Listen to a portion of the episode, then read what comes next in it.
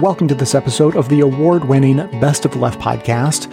Today's episode is going to be completely different from our normal episodes, and the, the absolute truth is that I was originally intending for this to be a rerun. I had first one issue, and then another, and then a third and fourth got added on, and each one of them was like a little bit of a good reason why maybe I should take the show off. And then as they began to pile up, I thought, okay, I basically don't have a choice. I need to take today's show off. And so I thought, well, I'll, I'll just put out a rerun episode as I normally would. But today uh, I have something different, because it turns out that Bernie Sanders decided to give a major speech about saving democracy. And I thought, well, okay, I guess that's what today's show is going to be about. And then in addition, whether you've heard the speech or not, you should definitely not miss what comes after it, because I have brand new voicemails, continuing conversations that we have been having. And then one of those voicemails spurred me to add a totally new bonus clip, which I normally wouldn't have had time for, except for today's episode is so strange that it turns out I have time for it.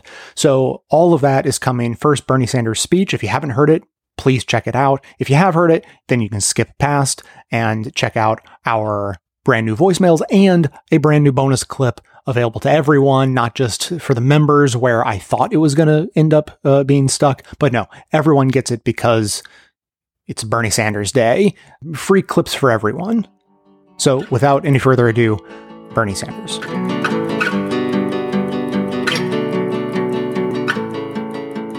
Let me thank all of you for being here this afternoon. Um, this country faces an unprecedented set of crises. We are struggling with a pandemic that has already cost us over two hundred thousand lives. We have an economy in which we have a grotesque level of income and wealth inequality, where the middle class today is being decimated, where millions of workers have lost their jobs, and half of our people continue to work paycheck to paycheck, many for starvation wages. We are living in the moment when climate change is ravaging this planet, leading to massive fires on the West Coast, drought, and unprecedented levels of extreme weather disturbances all across the globe.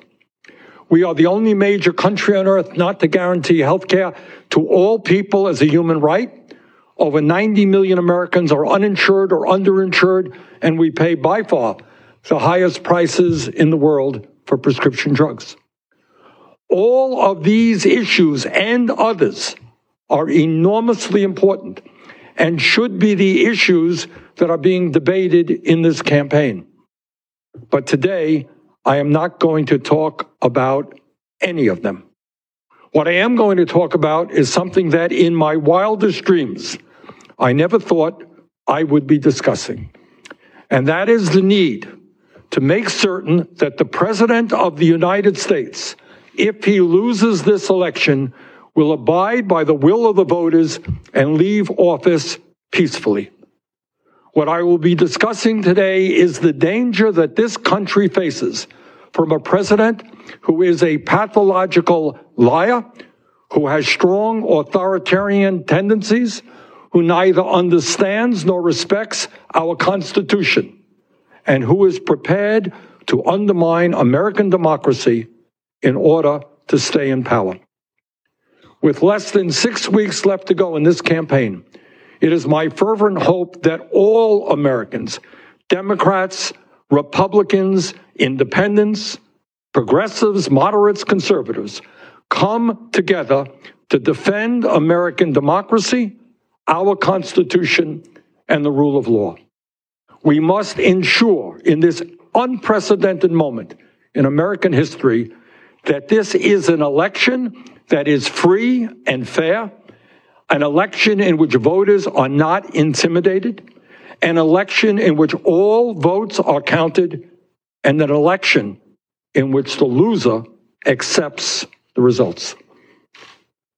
This is not just an election between Donald Trump and Joe Biden.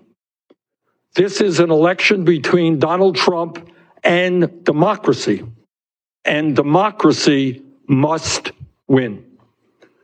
The United States is the oldest continuous democracy in the modern world. We held elections in the middle of a civil war in eighteen sixty-four. We held free and fair elections during World War One, during the Great Depression, and during World War Two. After all of those elections held in extremely difficult circumstances, the loser acknowledged defeat, and the winner was inaugurated and took office. That is what the United States of America is all about. That is what democracy is all about. But today, under Donald Trump, we have a president who has little respect for our Constitution or the rule of law. Today, that peaceful transition of power, the bedrock of American democracy, is being threatened like never before. I am not in the habit of quoting former President Ronald Reagan, but I think something that he said in his first inaugural address makes the point about how important, how precious is this part of our heritage. And I quote Ronald Reagan, "The orderly transfer of authority as called for in the Constitution routinely takes place as it has for almost two centuries, and few of us stop to think how unique we really are. In the eyes of many in the world, this every four-year ceremony we accept as normal is nothing less than a miracle," end of quote. Protecting this orderly transfer of authority, as President Reagan characterized it, this miracle is absolutely essential if we together, all of us, Republicans, Democrats, Independents, want to keep faith with the American ideals we hold so dear and with the sacrifices that so many made in order to protect our democracy. And in that regard, I think it is terribly important that we actually listen to and take seriously what Donald Trump is saying. Several weeks ago, speaking at the Republican National Convention, Trump said, and I quote, "The only way they can take this election away from us is if this is a rigged election," end of quote. What is remarkable about that statement is that he made it at a time when almost every national poll had him behind and when he was trailing in polls in most battleground states. Think about what that statement means. Think hard about what that statement means. What he is saying is that if he wins the election, that's great. But if he loses, it's rigged, because the only way, the only way he can lose is if it's rigged. And if it's rigged, then he is not leaving office. Heads, I win. Tails, you lose. In other words, in Trump's mind, there is no conceivable way that he should leave office. And just last night, just last night, Donald Trump went even further down the path of authoritarianism by becoming the first president in the history of this country to refuse to commit to a peaceful transition of power if he loses the election. When asked by a reporter in the White House briefing room, quote, win, or lose, win, lose, or draw in this election, will you commit here today for a peaceful transfer of power after the election, end quote, Trump responded, and I quote, "We're going to have to see what happens. You know that I have been complaining very strongly about the ballots, and the ballots are a disaster. We want to get rid of the ballots, and you'll have a very peaceful, there won't be a transfer, frankly, there will be a continuation," end of quote from Donald Trump. That is not his choice. That's for the American people to determine. Let us be very clear. There is nothing in our Constitution or in our laws that gives Donald Trump the privilege of deciding whether or not he will step aside if he loses. In the United States, the president does not determine who can or cannot vote and what ballots will be counted. That may be what his friend Putin does in Russia.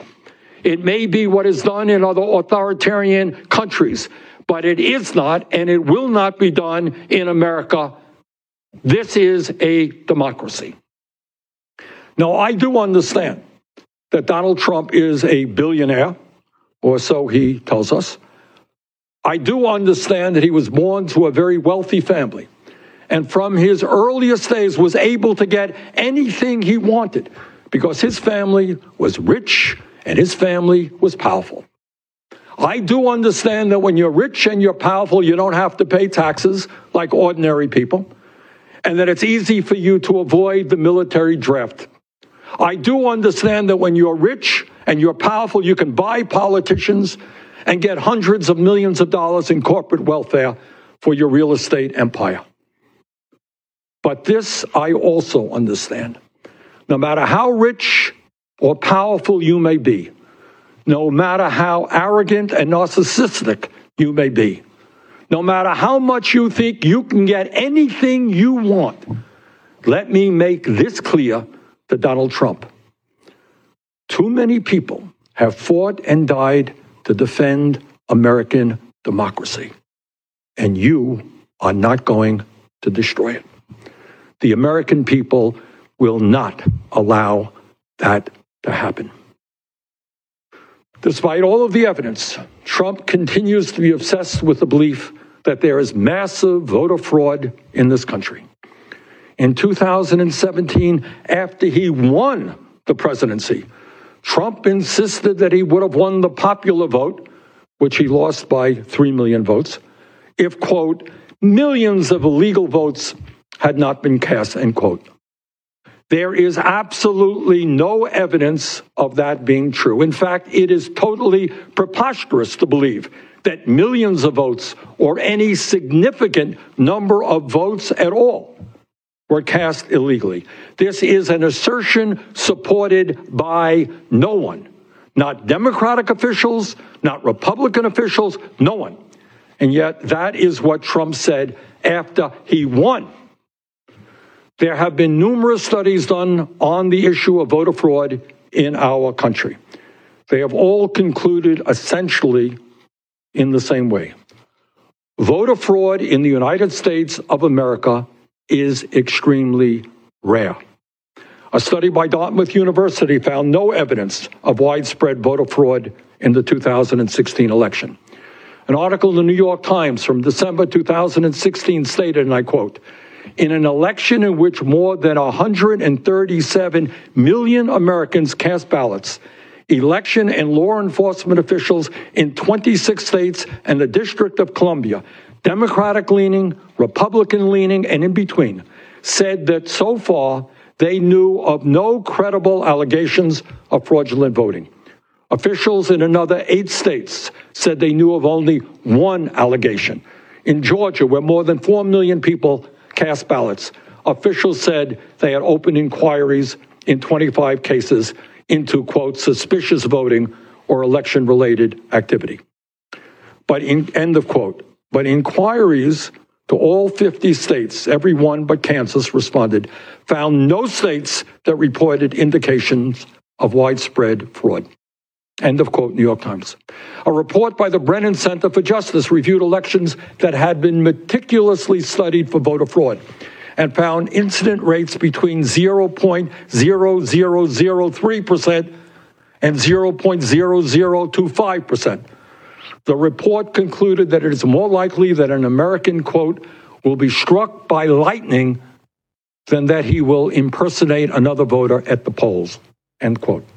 Even the conservative Heritage Foundation, which maintains a database on election fraud, could only find one hundred forty-three criminal convictions of mail in voter fraud out of two hundred fifty million mail-in votes cast over the past twenty years, a rate of zero point zero zero zero zero six percent.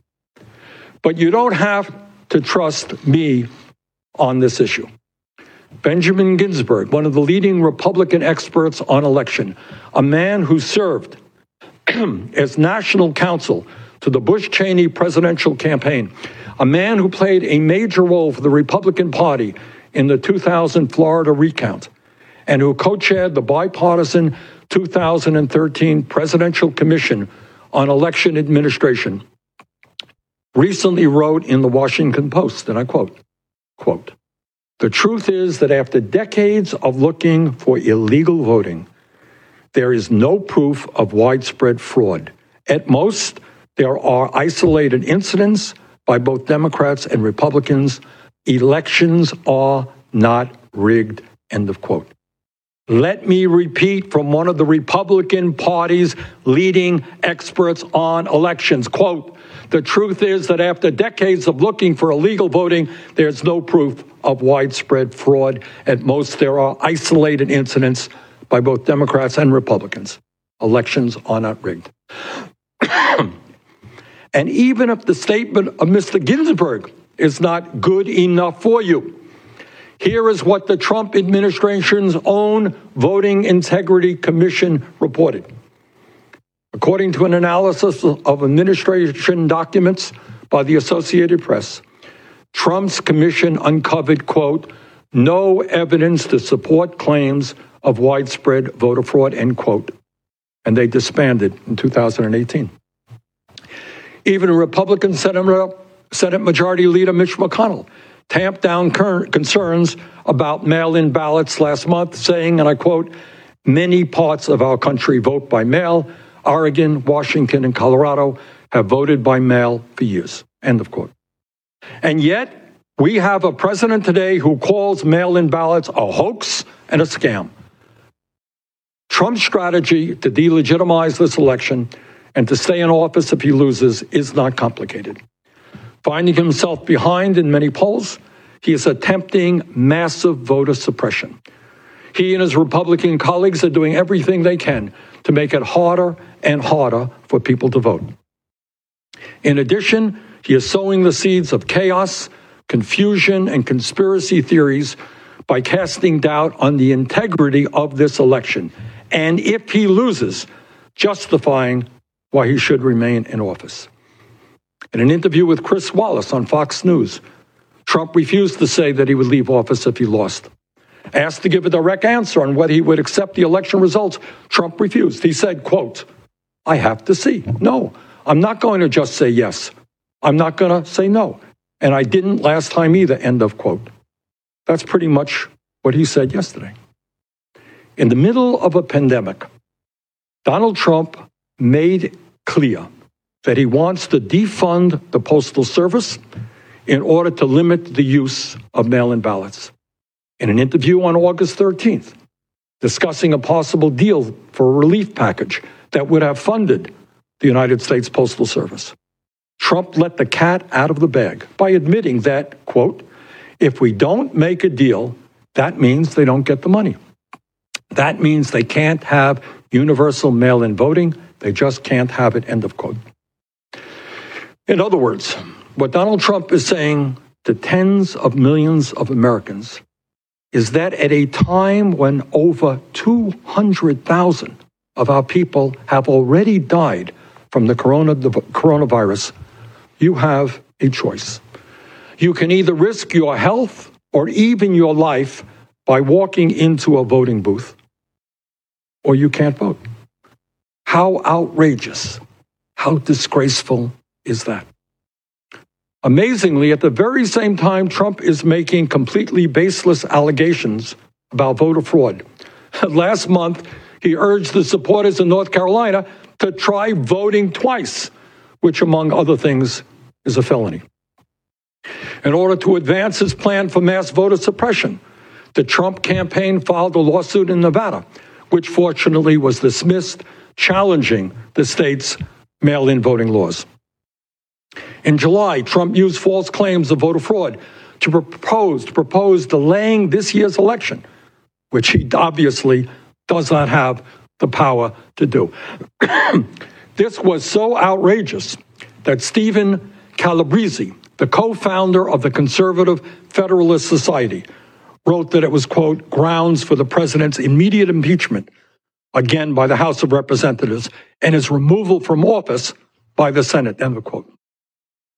Last week, Trump told his supporters at a rally in Nevada that he, quote, was entitled, end quote, to serve a third term, which is obviously a violation of the Constitution's twenty-second Amendment.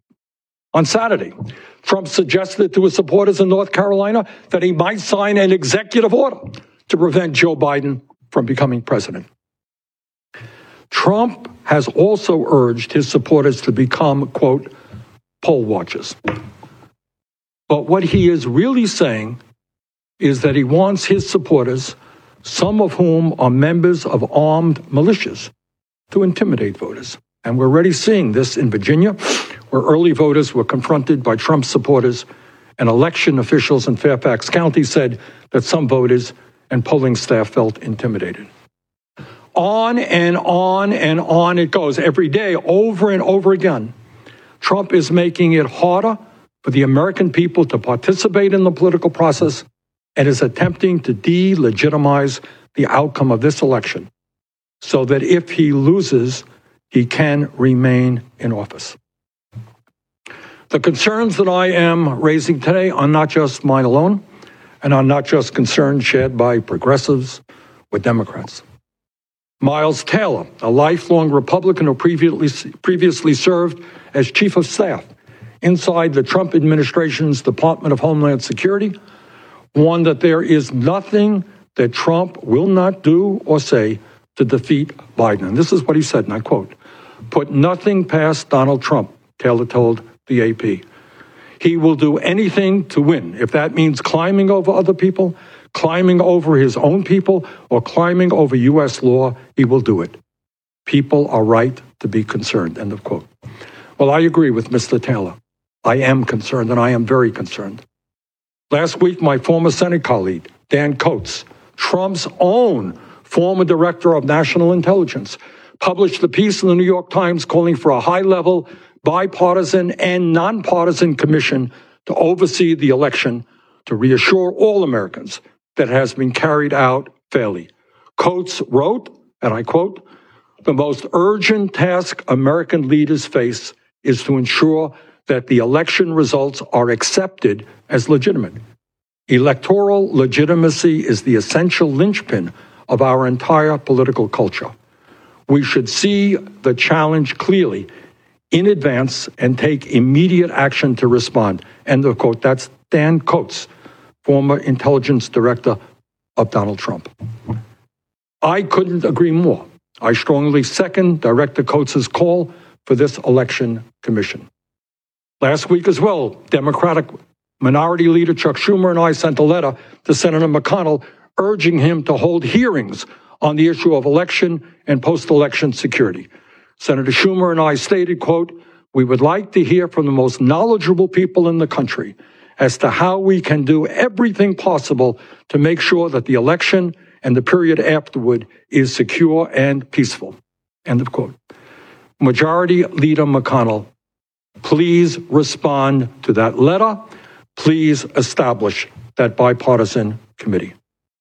And today I call on every elected official in America, whether they be Republican, Democrat, or Independent, to vigorously oppose voter suppression and voter intimidation, to make sure that every vote is counted and that no one is declared the winner until those votes are counted.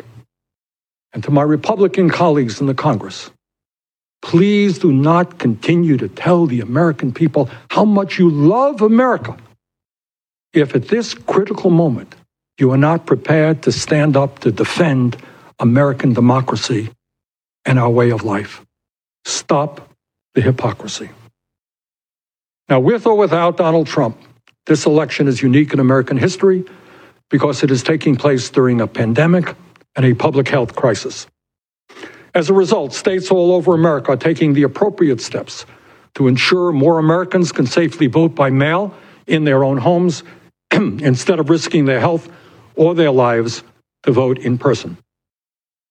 The result is that this election will see by far the largest number of mail-in ballots ever. And let's be clear, despite what Donald Trump says, voting by mail is not a new or dangerous idea. Colorado, Hawaii, Oregon, Washington, and Utah conduct their elections almost entirely by mail. California, Nevada, New Jersey, District of Columbia, my own state of Vermont, have pledged to mail ballots to all registered voters for the upcoming election. And many other states are making it easier, for obvious reasons, to vote by mail. Trump himself, as well as members of his administration, have repeatedly voted by mail. Members of the United States military have regularly voted by mail since the eighteen hundreds. Given the significant increase in mail, in mail-in ballots, why, you might ask, are Trump and his allies trying to attack the integrity of our vote-by-mail system? And the answer is pretty simple. A number of studies have shown that, for whatever reasons, Republicans are more likely to vote in person, while Democrats are more likely to use mail-in ballots. In fact, one poll found that only about a quarter of Biden supporters would vote in person on Election Day, while some two-thirds of Trump voters plan to vote in person.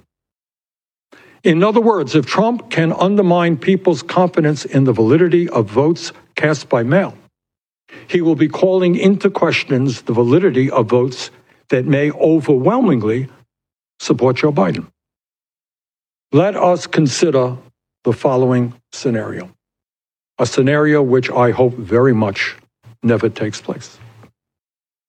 On election night, Trump is ahead in many battleground states based on the votes of those who voted in person on election day. All across the television screens, people see Trump ahead before they turn in for the night. But as more and more mail-in ballots are counted, Trump's lead falls. Trump then announces, with no proof, that there has been massive mail-in ballot fraud, and that these votes should not be counted, and that he has won the election. In other words, Trump may well announce that he has won the election before all of the votes are counted, and that large numbers of mail-in ballots should be discarded.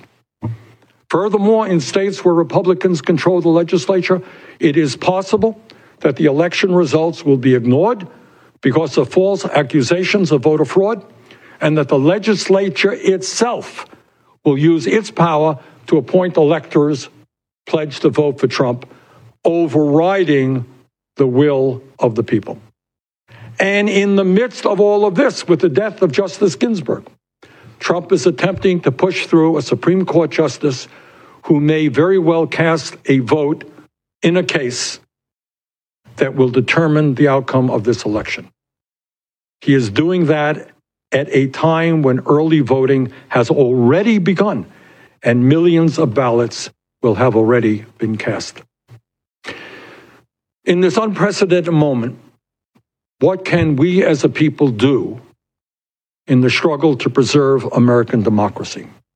First, it is absolutely imperative that we have, by far, the largest voter turnout in American history, and that people vote as early as possible.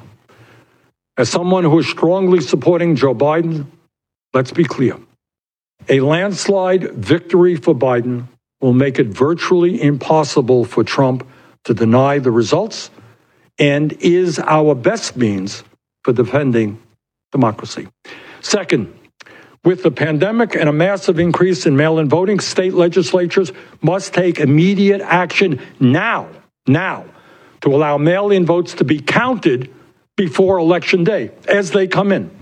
In fact, thirty-two states allow for the counting or processing of absentee ballots, verifying signatures, for example, before Election Day.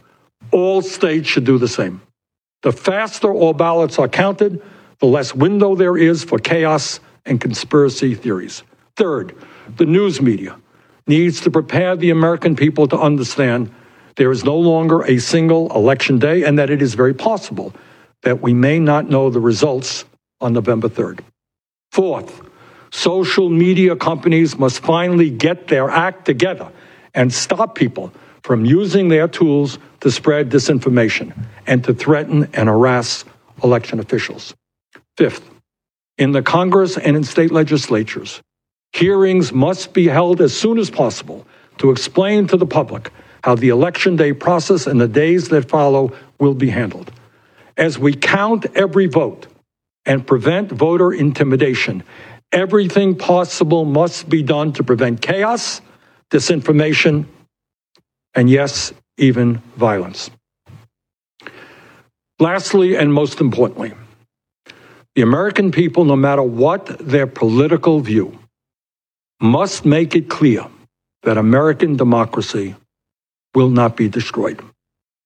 Our country, from its inception and through the sacrifices of millions, has been a model to the world with regard to representative government. In eighteen sixty-three, in the midst of the terrible Civil War, Abraham Lincoln at Gettysburg stated that this government, quote, of the people, by the people, for the people, shall not perish from the earth. That was true then. That is true today. Regardless of what Donald Trump wants, the American people will preserve democracy in our country. Thank you all very much.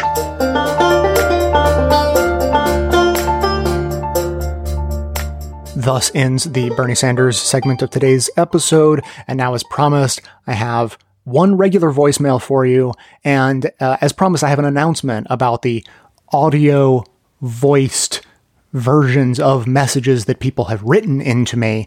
I announced those in the previous episode, and I called them e-voicemails. So, you know, a portmanteau of email and voicemail. And I didn't even like it as I said it. It was just the first idea I came up with. So we, we were, you know, kicking around other ideas. Amanda came up with one that I, I really liked, just switched it around. Instead of e-voicemail, she went with voice email. But then when you say it fast, it's voice email. So it's like mail, but voicey. And so I liked that for a few hours. And then I think came to me in the shower or something. And I have settled on voiced mails. So we have our voicemails and our voiced mails with a D in the middle. And if you're interested, in addition to just sending me an email and me being able to convert it, you can now go to bestoftheleft.com slash voiced mails and hear the voices that I have available. So you can tell me which voice would you like me to apply to your email. So anyway, first a voicemail, and then I have our first voluntary voiced mail for you.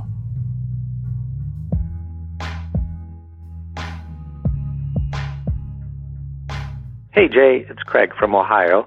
It's been a while, so I thought I would weigh in on the question of the uh, a new kind of myth that could motivate and unite the left. And I, for, I guess, about twenty-five years since I've been paying close attention to politics, have believed that what that myth should be is what I call the progressive myth.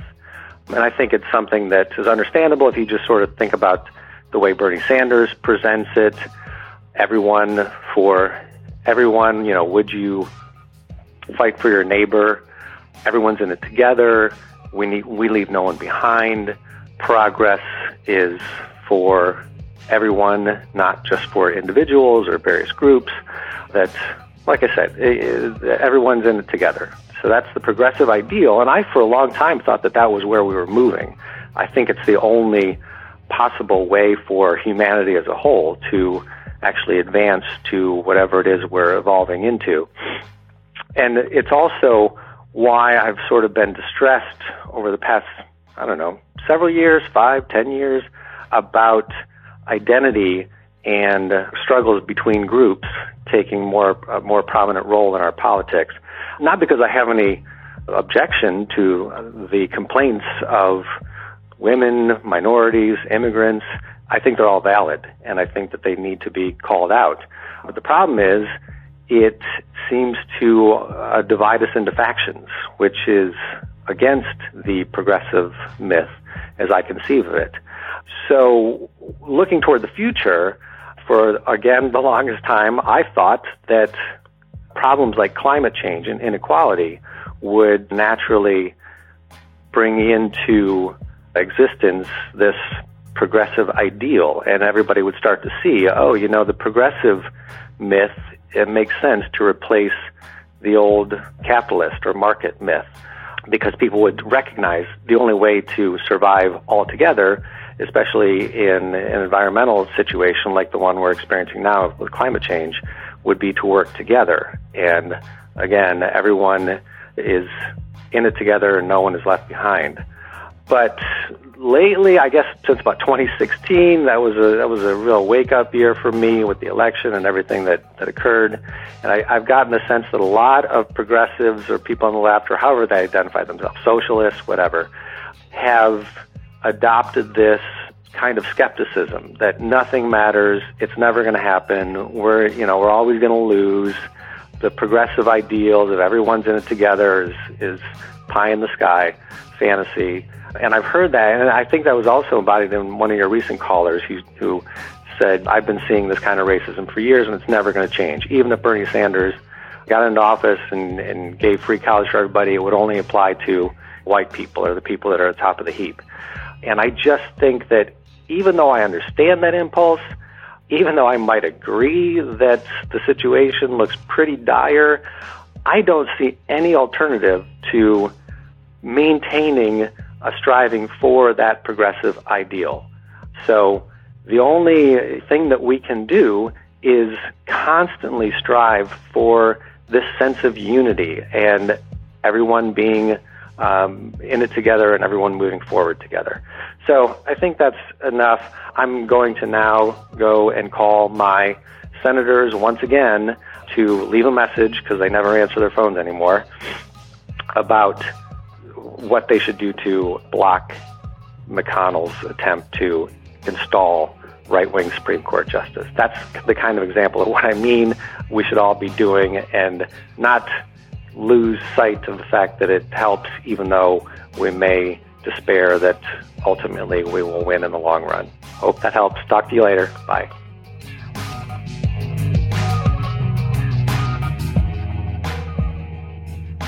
Hey Jay, it's Jonathan from Florida, previously from San Diego. I had some thoughts on the speaker from Facebook, who previously worked with extremist cells with regards to polarization. I'm not even sure if it's necessarily just the algorithm's fault. The nature of the internet itself is that it makes it easier to interact with people who are more likely to share your beliefs, and so you're not forced to tolerate people who you don't agree with. Unlike, say, in physical life, where you don't have quite as much say over who you end up interacting with on a daily basis. Additionally, I think this might be a situation where the individual good and societal good are at a bit of a conflict, while it would be better in general if people were less polarized, as there would be less hostility in the world. For this to happen, different ideologies must mingle. And I know that I don't personally want to be in a space and have to listen to people spouting ideas which, if not morally repulsive in and of themselves, certainly lead to consequences that are morally repulsive, especially when those people either discount the consequences of their actions or think that the action's results have no bearing on the morality of an action. For example, taking away healthcare from those who can't afford it, or telling me I should have never been allowed to marry my husband. I feel like we progressives get battered enough by the half-measures and gaslighting from the neoliberals that it's exhausting. But we're forced to share a space with them because there's nowhere else for us to go. And in addition to his substantive message, Jonathan also, in a separate comment, just uh, described his feelings about the whole new system. I like the new format of including bonus clips directly into the show, as it enables us to have a better context around the episode. I do hope this does not mean that bonus shows are going away, however, as I do rather enjoy hearing your discussion, both alone and with Amanda, and some of the behind-the-scenes information as well. Also, I think that doing the voices is a great idea. Sure, it misses some of the mannerisms and inflections that a person might have, but I certainly empathize with not feeling the most comfortable calling into the show. I feel like I've bungled the two times I've called in by not being able to express what I wanted to say quite as clearly as I'd intended. I always get pretty nervous calling in and hate talking on the phone.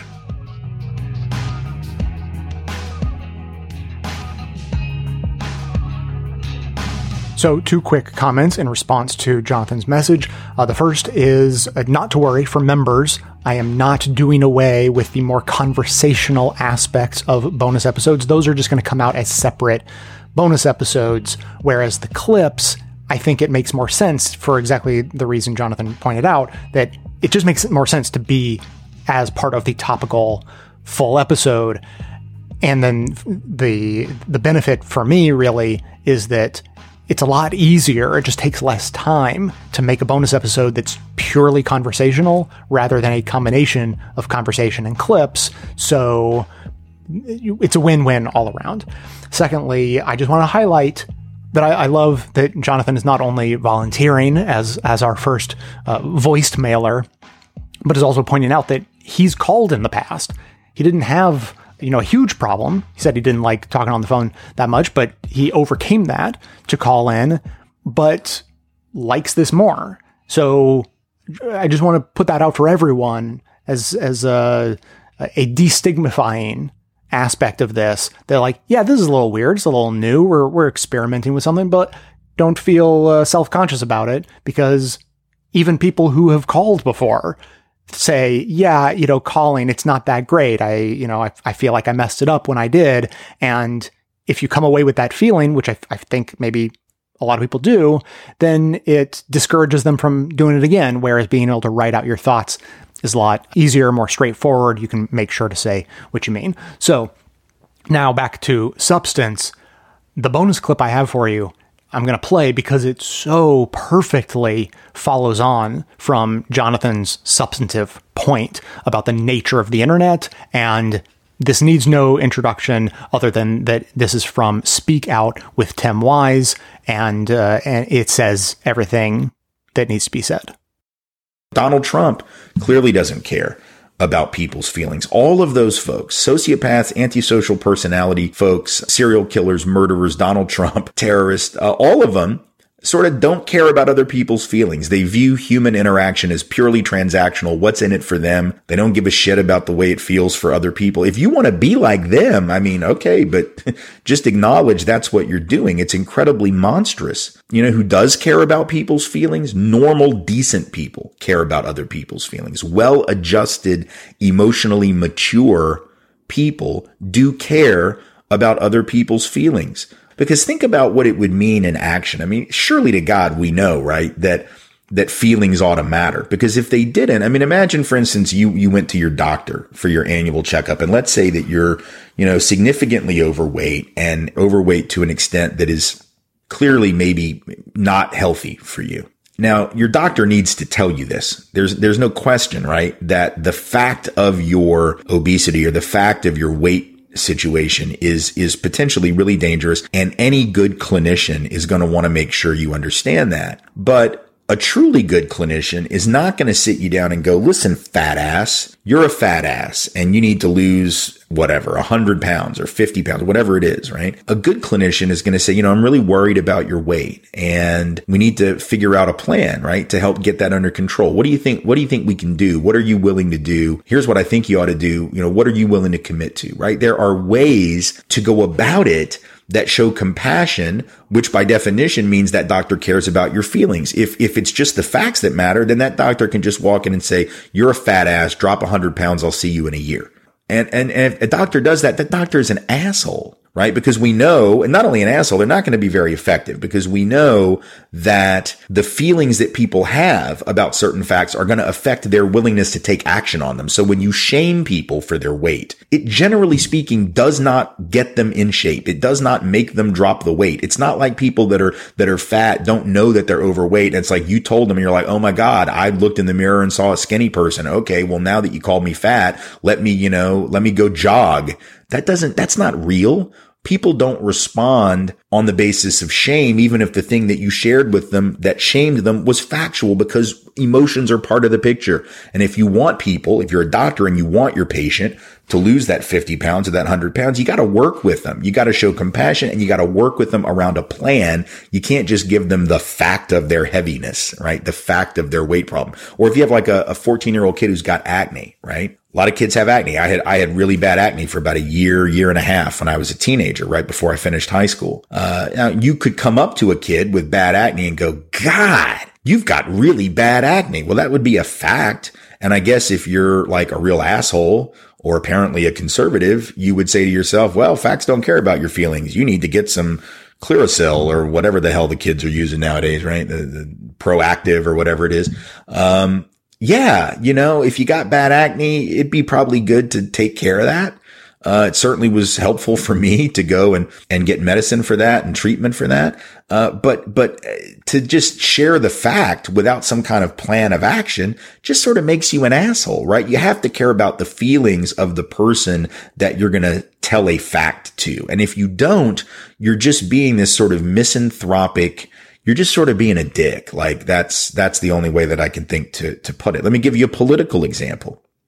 So I could say, for instance, the following thing, and this is a fact. It is a fact that the violent crime rate is higher among black folks in the United States than it is among white folks. It's about two point six to one higher crime rate among black folks than among white folks. And there are lots of reasons for this, and none of them have to do with race. They have to do with the correlation that has been observed in, I think, thirty-two countries last time I counted, where they have found a correlation between concentrated poverty and violent crime, where they have found a correlation between urbanicity. Just having big cities alone uh, explains about fifty percent of the difference in America between white and black crime, for instance. Crowded housing, uh, you know, sort of boarded up infrastructure, lots of, lots of socioeconomic conditions that are directly correlated with violent crime rates and which explain, you know, the differences between white and black crime. So I'm not saying when I say black crime rates are higher, anything negative about black people per se, or anything positive about white people per se. But let's just think about that fact in a vacuum. If all I do is share that fact,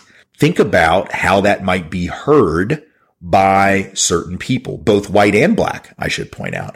Uh, does it matter how I say it? Because see, I think it does, because black folks understandably are wary of people criticizing their communities, especially white folks making comments that could be seen as critical about their communities. And why? Because history is a thing that has happened, right? And so black folks, when they hear that, when they hear that fact thrown around, if I'm black, I can't take for granted that you are operating in good faith when you share that fact. I can't assume that you're sharing that fact for some neutral academic purpose, or that you're sharing that fact for some salutary beneficial purpose. I have to assume there's a chance that you could be sharing that fact to demean my people and my community, or to justify the mistreatment of people in my community, because it could be used for that purpose, right? And so if, if I hear a white person say that, for instance, could be on the internet or could be, you know, in a classroom, I have every right to feel some kind of way about that, because my life is at stake, or the lives of other people in my community might be at stake. So to say that you don't care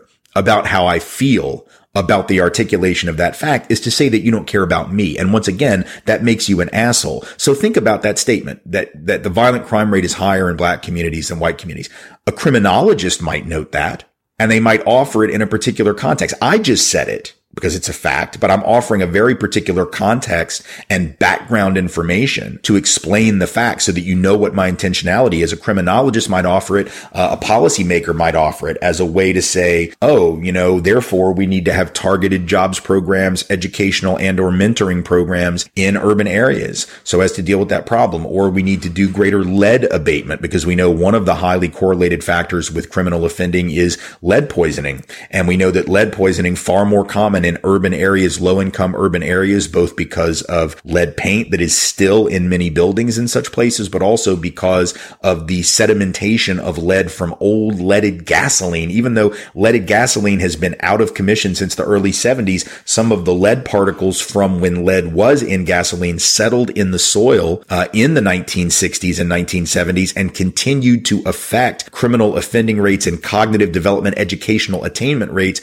well into the mid nineteen nineties, which, by the way, is when the crime spike really happened, was in the late seventies and throughout the eighties into the early nineties. So there's been some research which has found that crime spike was tied to lead poisoning. And one of the reasons that we've seen crime decline by about fifty percent in black communities since the early nineties is because that lead has finally begun to dissipate, right? Which is obviously good news. But, but what does that show you, right? It shows you that the context within which I'm offering the fact very definitely matters. A criminologist might say it for academic reasons. A policymaker might say it for reasons of coming up with good anti-crime policy, but a Nazi might also say it for very different reasons, right? A racist of some type might say it to justify racial profiling, to justify mass incarceration, to justify white people being afraid of black people, to justify the creation of so-called white ethno-states and the exclusion of black people entirely, to justify segregation. So the same fact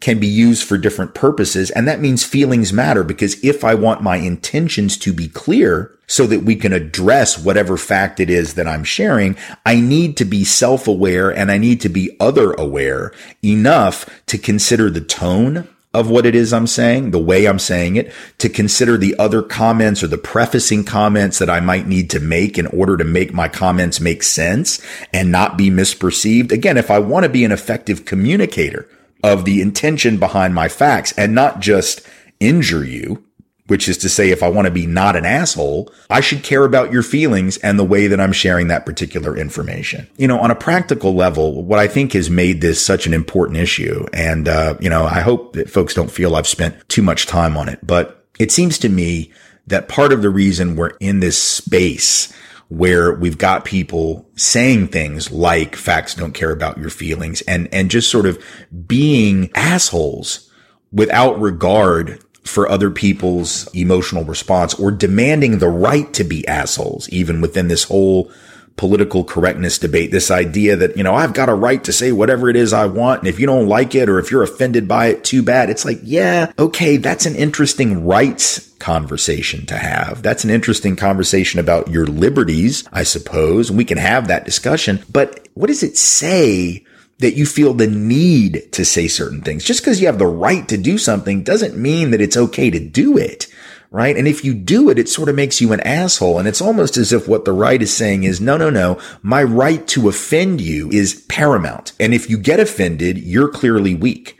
It's your problem. I should have absolute freedom to say what I want. And if you respond emotionally to it, it's because there's something wrong with you. I feel like this is worse now precisely because of the age in which we live, uh, and particularly the way in which we live so much of our lives online. There's a certain empathic collapse that I feel is happening, and that the right with this mantra is fostering as a result of modern culture, because our technology makes it so easy to dissipate empathy and to ramp up the cruelty, because you don't have to see the effect, right? It's easy to say, I don't care about your feelings, when I don't have to actually even see your feelings most of the time. So I can troll you. You know, part of trolling behavior, there's a lot of research on that, which suggests that online trolling, people that do that, that, that, you know, say things deliberately to get a rise out of people or to hurt people or to cause an emotional response, um, call people names, just say really mean, foul shit, not wanting to engage in real dialogue, but just, just looking to provoke. The people who, who, who do that score very highly on various indicia of sadism and antisocial personality tendencies. And it seems Seems to me that that is made easier by a culture in which I can say all kinds of really foul shit and I don't really have to look you in the eye, right? Like back in the day, if I wanted to say really mean shit to you, I would have to say it to your face and I would see whatever pain it was that I was causing you. And those mirror neurons that I talked about earlier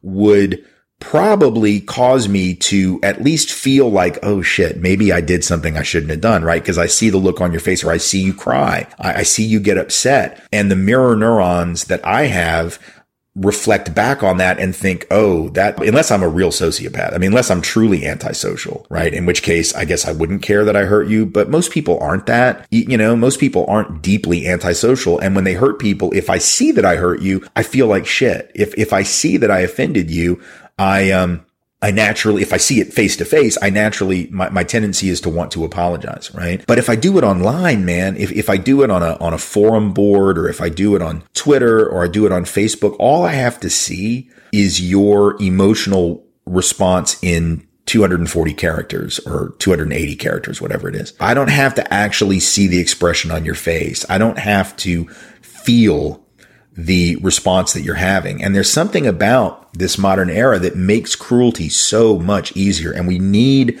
to figure out collectively how we're going to respond to that. I don't, I don't have the answer to it, but what I do know is that this tendency that the right wing is nurturing to subdivide reason and logic on the one hand from feeling and emotion on the other is just a terrible way to run a society. It is an incredibly dangerous way to order a pluralistic society where we have three hundred thirty-five million or whatever it is people, and we got to try to figure out how to make it work. And the idea that we don't have to think about other people's feelings, that all we have to do is just become these hard-headed automatons, putting aside whether our rationality and logic is really rational or logical at all. Just the fact that we would dichotomize these things, that we would try to divide our humanity in such a way, I just, I don't think that that bodes very well for our future. So I don't have any answers, but I do think it's important to articulate this problem and to suggest that this mantra of the right, that facts don't care about your feelings, though it is a sort of perfect exemplar of what's wrong with America today, and particularly what's wrong with right-wing thinking. thinking in America.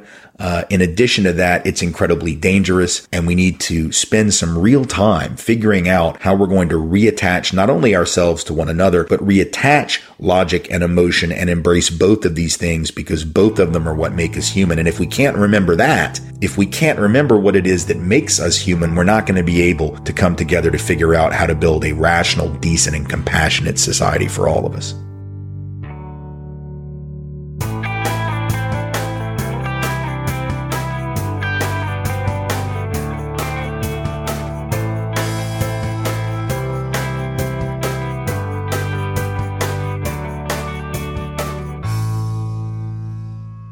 And with that, we will wrap up today's odd episode. As always, thanks to everyone for listening. Thanks to Dion Clark and Aaron Clayton for their research work on the show. Thanks to the monosyllabic transcriptionist trio, Ben, Dan, and Ken, for their volunteer work helping put our transcripts together. Thanks to Amanda Hoffman for all of her work on our social media outlets and activism segments. And thanks to all those who called into the voicemail line or wrote in messages to be played as voiced mails. If you'd like to leave a comment or question of your own to be played on the show, you can send us a voice memo by email. You can record a message at two oh two, nine nine nine, three nine nine one, or you can simply email me directly or leave a comment anywhere. You can leave comments, and uh, they can be turned into voiced mails. Thanks, of course, to those who support the show by becoming a member or purchasing gift memberships at best of left dot com slash support. That is absolutely how the program survives. Of course, everyone can support the show just by telling everyone you know about it and leaving us glowing reviews on Apple Podcasts and Facebook to help others find the show. For details on the show itself, including links to all of the sources and music used in this and every episode, all that information can always be found in the show notes on the blog and likely right on the device you're using to listen.